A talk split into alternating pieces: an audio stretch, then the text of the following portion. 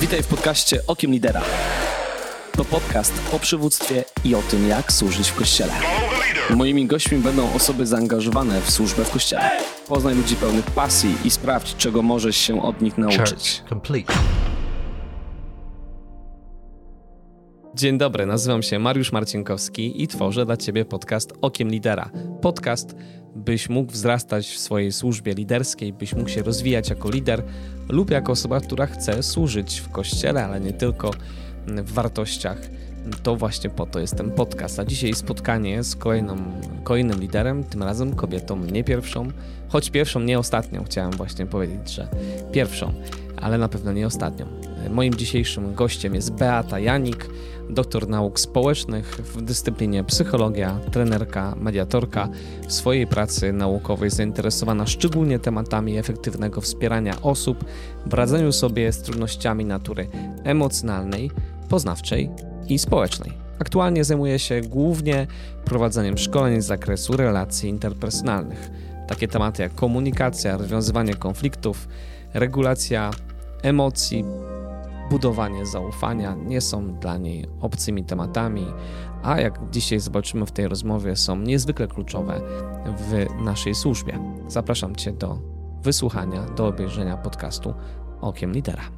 Mam ogromną radość y, i przywilej dzisiaj gościć na naszym spotkaniu Beatę, specjalistkę od komunikacji. Myślę, że będziemy mogli to dzisiaj poczuć, posmakować i zobaczyć.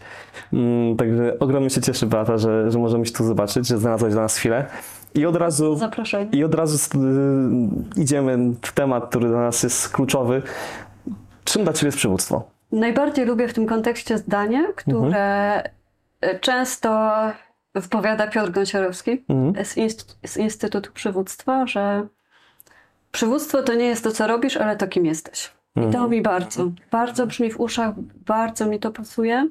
Dla mnie przywództwo jest o byciu blisko ludzi, Mhm. o tworzeniu relacji takiej, w której dajemy siebie poznać, siebie jako liderów, z naszymi marzeniami, z naszymi nadziejami, z naszą wizją na lepszy świat. E, I w tej relacji druga osoba może nas poznać, Mhm. może nam zaufać i chcieć się przyłączyć do tego, co proponujemy, do tego, co chcielibyśmy w tym świecie zobaczyć. Mhm.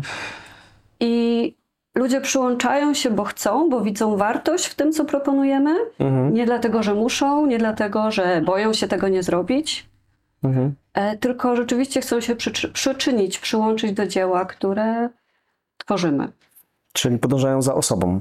Tak. Podążają za osobą albo podążają razem z osobą, powiedziałabym. Mhm. Okej. E, Ku temu czemuś, gdzie idziemy, co nas pociąga, co nas inspiruje. Mm, super, czyli taka bardzo relacyjna wizja przywództwa.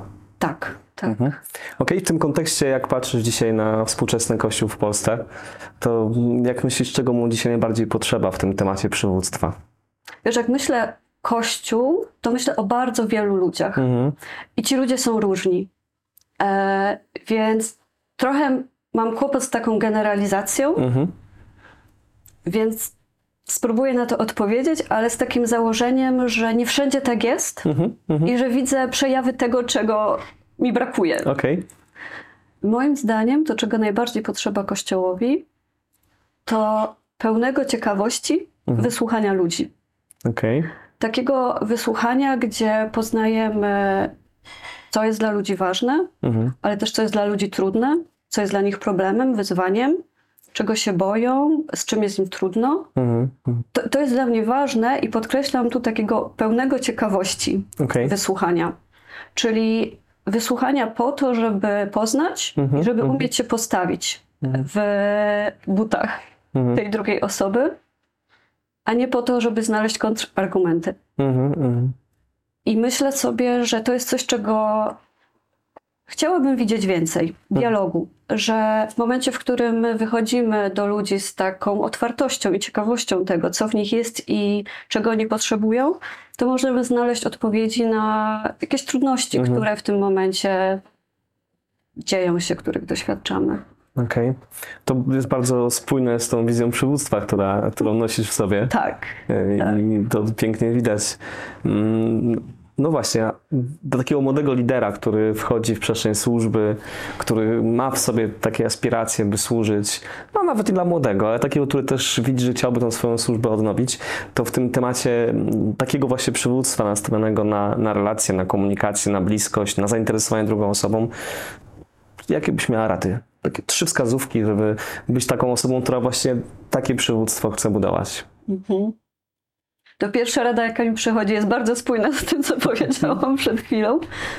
E, dużo słuchać, mniej mówić. Okej? E, I jest takie powiedzenie e, starożytnego filozofa: dwoje uszu, jedne usta. Mhm, mhm. I, I myślę, że to działa wszędzie. Że to jest ten klucz, który rzeczywiście pozwala nam zbudować coś fajnego. Więc to byłaby pierwsza rada. Mhm. E, druga rada, ona jest bardziej ogólna. Druga rada byłaby taka, żeby nie zakładać, że to, co ja mówię do drugiej osoby, jest dokładnie tym samym, co druga osoba słyszy. Mhm. I na odwrót. Że to co, druga, to, co ja słyszę, że druga osoba mówi, jest dokładnie tym, co ta osoba chce powiedzieć. Okej. I to jest taka zachęta, żeby sprawdzać. Mhm. I szczególnie tam, gdzie pojawiają się emocje, albo gdzie temat jest bardzo ważny, to szczególnie tam, żeby zrobić sobie tę przestrzeń na to, żeby sprawdzić, czy my na pewno mówimy o tym samym, czy my na pewno dobrze się rozumiemy. Okej. Trzecia rada byłaby taka, żeby nie zamiatać konfliktów pod dywan. Mhm. Mhm. Konflikty zawsze się rodzą, wszędzie się rodzą. I czasami mamy taką tendencję do tego, żeby schować je, zamieść je pod dywan i wydaje się, że nie ma konfliktu, nie ma problemu. Tylko to tak się zazwyczaj nie dzieje i to, co się dzieje z konfliktem pod tym dywanem, to on po prostu rośnie na sile. Okej. I w pewnym momencie on się znowu pojawi, tylko pojawi się ze zdwojoną mocą albo potrojoną. I być może wyskoczy nam spod tego dywanu zupełnie w innym miejscu niż go zakopaliśmy i będziemy bardzo zdziwieni, Mhm. co to się w ogóle dzieje. Dlatego moja rada byłaby taka, żeby działać od razu, żeby zająć się tym problemem od razu i rzeczywiście się nim zająć, a nie schować go. I teraz domyślam się, że wśród słuchaczy może powstać takie pytanie: za- zająć się nim od razu, czyli co zrobić? Mhm. I powiedziałabym, że kiedy widzimy, że dzieje się między dwiema osobami konflikt, to żebyśmy spróbowali pomóc tym osobom nazwać, co jest dla nich ważne, o co oni się w tym momencie troszczą, czego pragną. Mhm. A drugi krok, żebyśmy pomogli tym dwóm osobom usłyszeć te perspektywy. Co jest ważne dla mnie, co jest ważne dla mnie i czy my na pewno, na pewno słyszymy się w tym, co jest dla nas ważne. I myślę, że jest spora szansa, że to zakończy sprawę, albo przynajmniej będzie dużym krokiem do tego, żeby znaleźć rozwiązanie. Mhm. Świetnie, czyli mamy trzy bardzo konkretne rady. Więcej słuchamy y, niż mówimy. To może być wyzwanie dla lidera. Myślę, że na pewno. Myślę, że dla każdego z nas. Tak jest. Także mamy tą pierwszą radę. Druga rada, no też, też chyba nieprosta, bo y, mówi pójdź dalej, upewnij się, że dobrze rozumiesz. Nie tylko to, co słyszysz, ale czy to, co słyszysz, wiesz, co oznacza. Bo przecież komunikujemy się czasem w różnym, w różnym, nie powiem języku, ale w różnych znaczeniach pewnych pojęć, które używamy. Tak. Też emocje wchodzą, wszystkie elementy tutaj. Właśnie, jeśli mogę. Mhm. e, to w momencie, w którym, w którym pojawiają się emocje, rzeczywiście ta nasza zdolność do skupienia się na tym, e, co jest nam mówione, zmniejsza się. Więc to jest rzeczywiście taki moment, kiedy naprawdę warto dać sobie na to dodatkową chwilę. Okej, i w końcu, kiedy pojawia się jakiś konflikt, to mieć odwagę od razu wyjść naprzeciw y, i nie udawać, że go nie ma, ale to też było bardzo ciekawe dla mnie, to co powiedziałaś, zacząć od tego, by zobaczyć, co dla mnie jest ważne, o co teraz się troszczę w tym konflikcie, co jest tą wartością, którą, którą próbuję chronić.